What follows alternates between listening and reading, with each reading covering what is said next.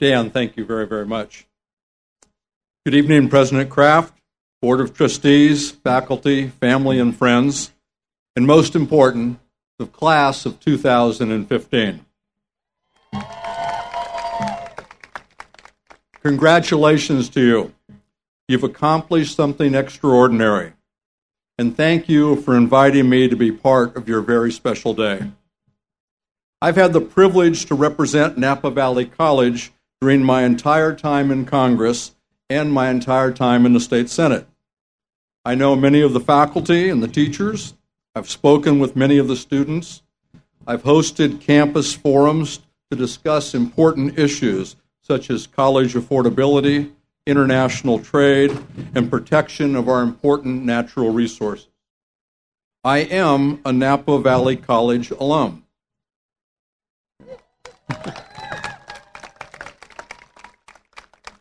Napa Valley College got my life on track. Actually, that's an understatement. Napa Valley College saved my life. I came to this campus from the Army as a high school dropout with an Army earned GED. After serving in Vietnam, I enrolled in some classes right here. And to be quite honest, I did it so I could get my GI Bill dollars. But something happened along the way when I got to this campus.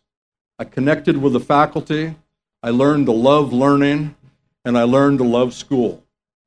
I transferred to a four year college and I earned my bachelor's degree and my master's. I even managed to take a little sidetrack and graduate from high school. It took me until I was in my 30s, but I did it, and I owe it all to Napa Valley College. So, parents and family members, on a side note, if your graduate took a little longer to get to this point in their educational journey, know it could have been a lot worse. Graduates, whether you're continuing your educational journey elsewhere or going into the workforce, what comes next is not going to be easy. But here's the good news because of your time at Napa Valley College, it will be easier. It will also be easier because you won't be entering into the economy of the Great Recession. Whether you're entering the workforce now or in two years, you're going into an economy that's on the upswing. Unemployment is down, the stock market's up. More than 220,000 jobs were created in April, and we've seen 62 straight months of private sector job growth. Nearly 3 million private sector jobs were created last year, and all the economists predict that 2015 will be even better. You're already ahead of the curve. I know finishing school was hard, but I also know that my time at Napa Valley College is why I have the opportunity to do what I do today. Likewise, your education will allow you to create opportunities for yourself. So work hard, find a good job, pursue your goals, keep having a little fun, make some money. There's certainly nothing wrong with that. And plus, it, the taxes that you pay on those monies will help fund community college for other people. So that's a good thing.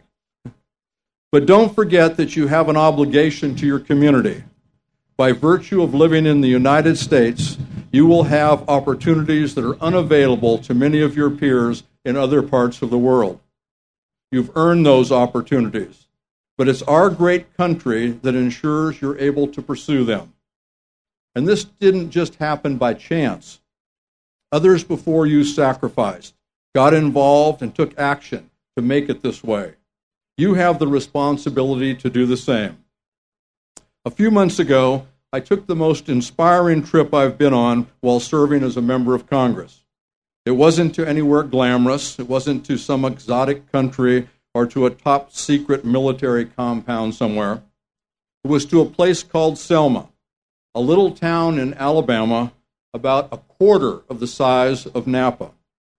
I was there with Republicans and Democrats, and we were commemorating the 50th anniversary of Bloody Sunday, a day when some 600 demonstrators walked across the Edmund Pettus Bridge through a fog of tear gas and swinging police batons so that all Americans, no matter the color of their skin, could have equal access to the ballot box.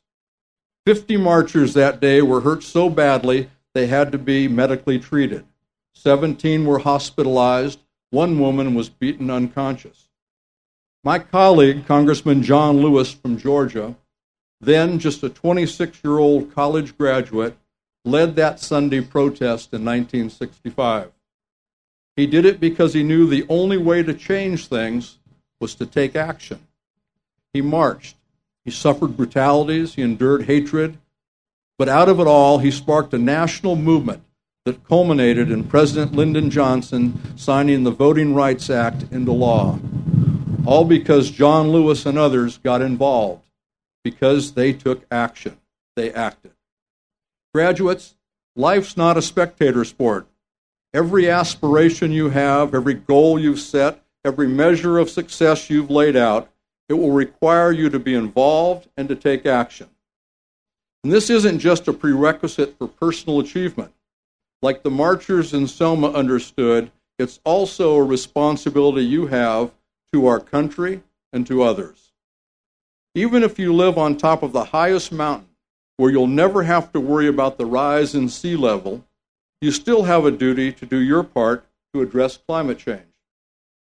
Even if you have the biggest bank account in the largest house, you still have a duty to address income disparity.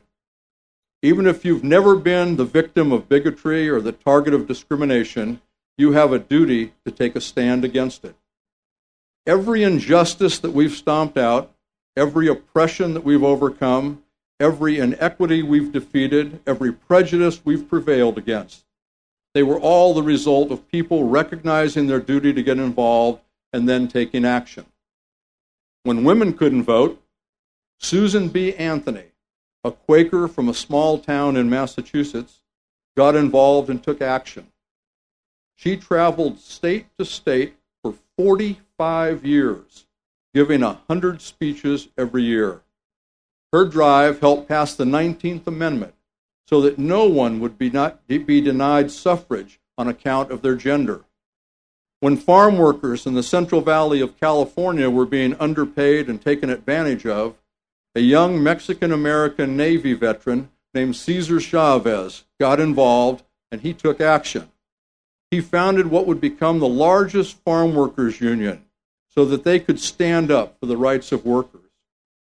And when African Americans were denied equal access to schools, lunch counters, and bus seats, a Southern preacher named Dr. Martin Luther King got involved and he took action.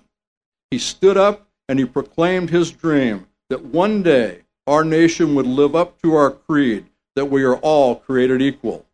Now, poll taxes and literacy tests are in history's dustbin. Restaurants, buses, and schools are integrated. Today, Americans face different challenges. There's an unrest overseas, record income inequality at home, and a changing climate that threatens humankind in every corner of our world. You and your generation will be asked to face these challenges. And like those who took a stand for women's suffrage, workers' rights, and racial equality, it's up to your generation to take action and to address them. Know your power, know your potential, and take action. Make no mistake, these are big challenges, but they're not insurmountable. So don't worry about the size of the obstacle compared to the stature of one person. If history has taught us one thing, it's that human beings have phenomenal potential. Ordinary people can achieve extraordinary things. If you have doubts, remember the 26 year old college graduate in Selma, the Quaker from Massachusetts, the poor Mexican American migrant farmer, and the Southern preacher with a dream. Through simple but courageous actions, and with the help of other brave but ordinary Americans, they overcame big odds, and they made our country an even greater place. And so will you. Never let the fear of failing keep you from taking action. Facing challenges and failing will always be better than shrinking from them. Striking out will always be better than not getting off the bench.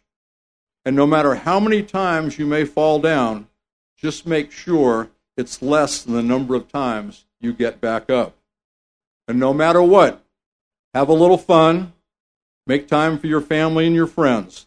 You know, even President Lincoln skipped cabinet meetings to play baseball on the, on the White House lawn.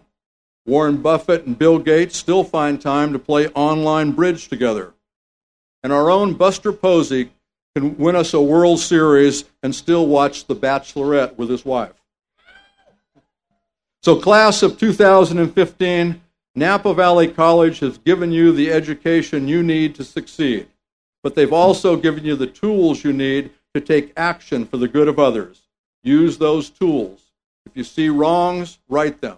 If you witness injustices, push back against them. If there's an ideal you believe in, stand up for it. You're too smart to stand on the sidelines. Get involved, take action. Remember, life isn't a spectator sport. Thank you, and congratulations to the class of 2015.